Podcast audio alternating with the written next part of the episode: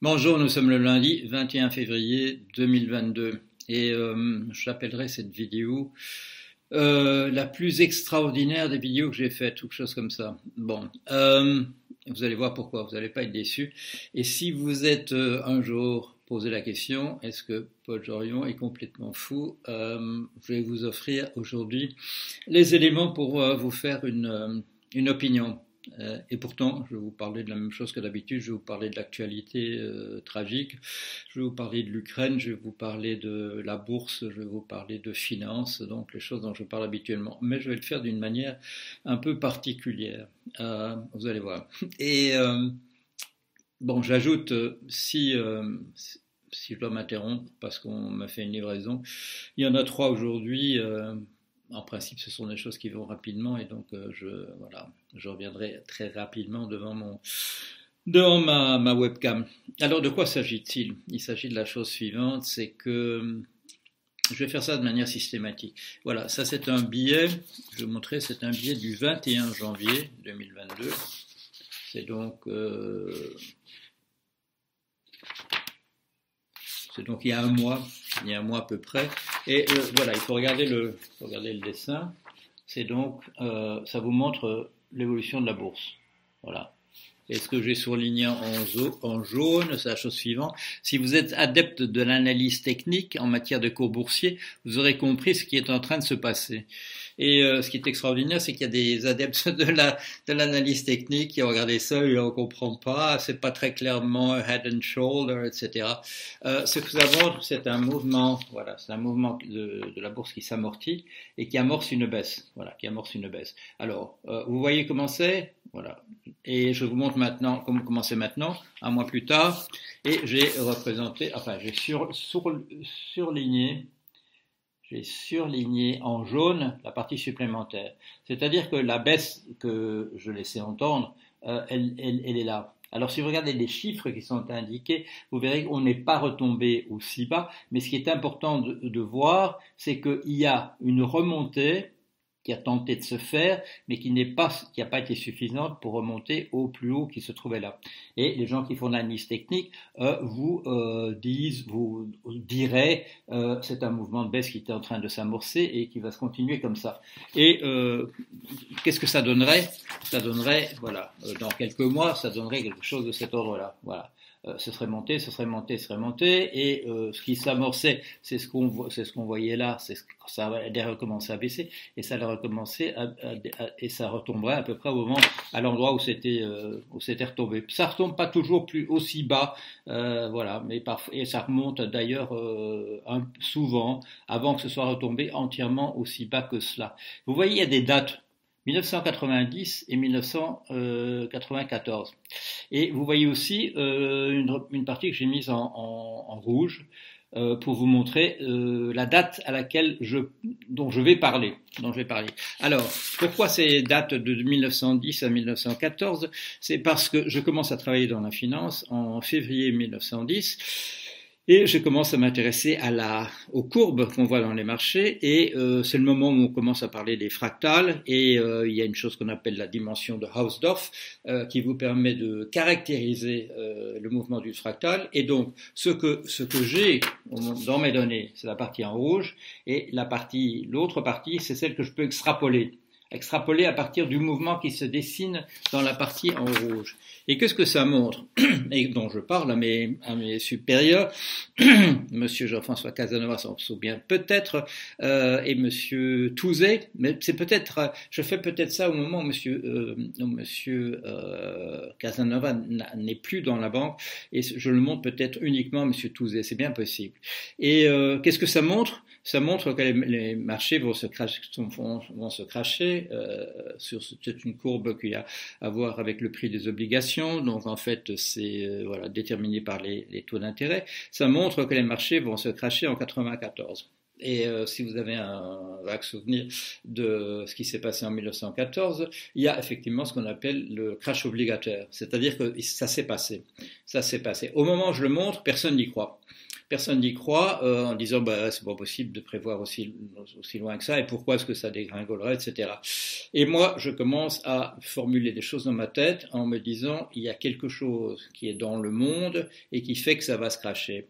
C'est-à-dire que nous, croyons que les gens, tous les gens de la bourse peuvent décider du jour au lendemain de faire ceci ou de cela. Je peux prendre la décision dans cinq minutes d'acheter ou de vendre, etc. Donc ça n'a pas de sens de dire que c'est déjà que l'histoire est déjà entièrement écrite. Euh, et pourtant, et pourtant, et pourtant, je m'en convainc parce que je vois ça.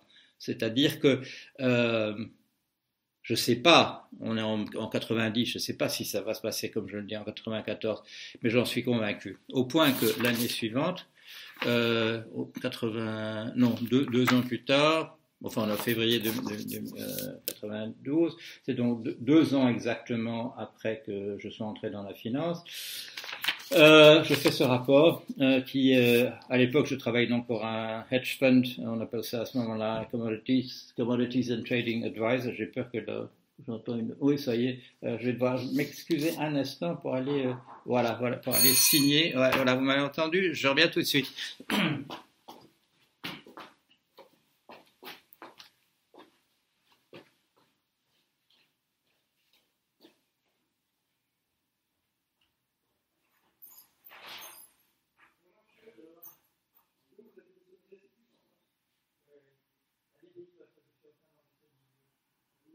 无论是什么都不需要来回的往回的提前准备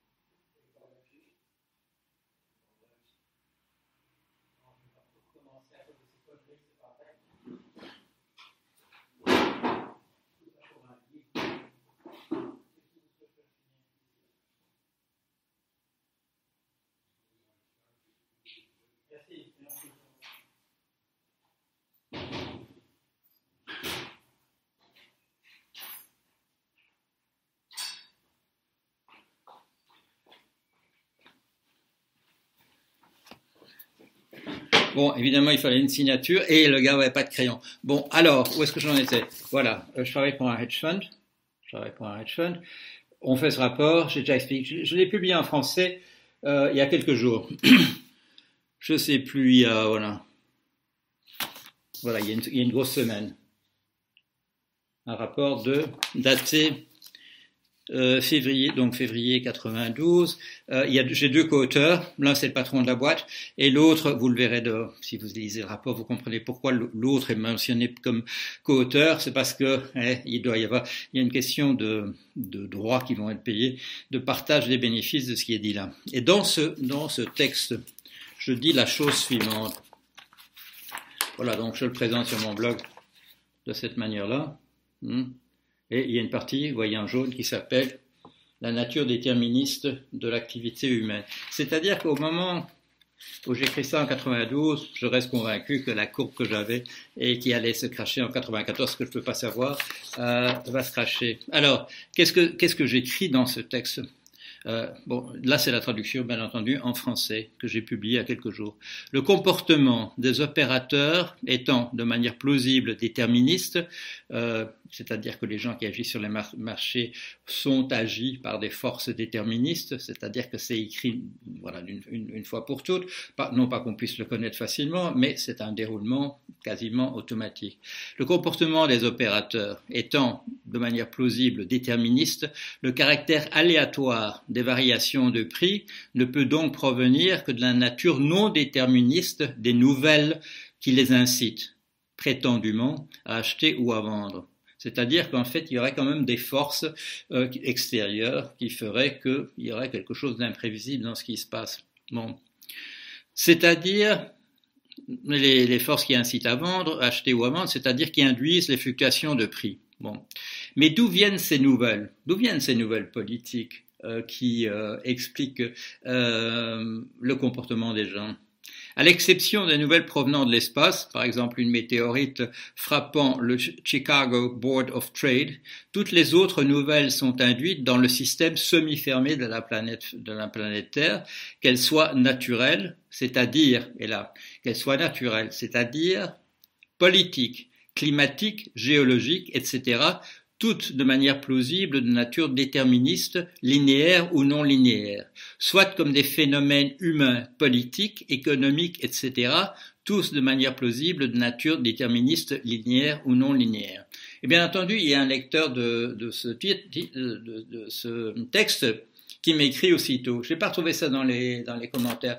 C'est donc sans doute un mail qui m'est envoyé en disant mais vous faites une erreur quand vous dites naturel, c'est-à-dire politique, climatique et géologique. Eh bien non, non. Je pense déjà à l'époque en 92, euh, c'est-à-dire il y a il y a 30 ans, je pense déjà exactement la même chose que voilà que deux ans auparavant et, et que je pense toujours, c'est-à-dire que ce qui est de l'ordre de l'humain, c'est du naturel. C'est pas de l'artificiel, c'est du naturel comme le reste. C'est-à-dire que c'est déterminé par les mêmes forces géologiques, euh, climatiques, etc. Qu'est-ce que ça veut dire? Ça veut dire que quand on dit que c'est le comportement des opérateurs, des agents qui sont sur le marché qui vont créer les prix, eh bien qu'en réalité, c'est un seul truc. C'est un seul truc. Voilà. C'est pour ça que c'est là que vous allez décider si je suis complètement fou ou non. C'est la même chose. Il est écrit de la même manière dans ce qui va se passer, euh, que les marchés vont cracher et que, euh, et que les gens vont décider de vendre ou de ou de ou d'acheter. Alors, qu'est-ce que ça à, quoi ça nous renvoie? On est avec une crise, on est avec une crise euh, d'ordre politique, historique, etc. Peut-être même une guerre dont on ne sait pas exactement comment elle sera. Et quand les marchés vont continuer de s'écrouler, On vous dira, les opérateurs, les agents ont réagi aux mauvaises nouvelles qui nous viennent du côté de la guerre. Or, ce que je dis en 92, et qui est en fait le message, bien entendu, qu'on trouve dans l'œuvre de M. Wolfram, euh, qui part d'une réflexion sur les euh, automates cellulaires, c'est-à-dire que euh, le monde, l'univers, c'est tic, tic, tic, tic, tic, et tout est remis à jour euh, de moment en moment, de manière discrète dans, l'histoire. Mais tout ça va ensemble. Si vous dites euh, ce truc qui est là, c'est la cause de l'autre, non, tout ça va ensemble, tout ça va ensemble. Le marché qui s'écroule, la guerre en, Ukraine, euh, tout ça, c'est le même truc, tic, tic, tic, c'est inexorable, c'est inéluctable. alors, la conclusion de ça, c'est quoi la conclusion? La conclusion, c'est la suivante. C'est que il n'est pas difficile de prédire, comme je l'ai fait pour la crise des subprimes, il n'est pas difficile euh, de prédire en 90 que les marchés vont cracher, les marchés des obligations vont cracher en 94. C'est écrit c'est écrit dans la courbe. La courbe est en train de se faire, et cette courbe, c'est quoi? C'est le reflet de l'univers, c'est le reflet de tout ce qui est en train de se passer. Et ce que je vous dis là, euh, et euh, ce que euh, machin X que je connais pas va acheter ou vendre sur les marchés qui vont faire baisser les prix, tout ça c'est la même chose, c'est le même mouvement. Voilà. Alors, décidez si je suis complètement dingue ou non, ou si c'est comme ça que ça marche. Vous avez mon opinion. Allez, à bientôt. Désolé pour la petite interruption, ça vous a peut-être permis de, vous verser une tasse de café. Allez, euh, à bientôt, j'espère.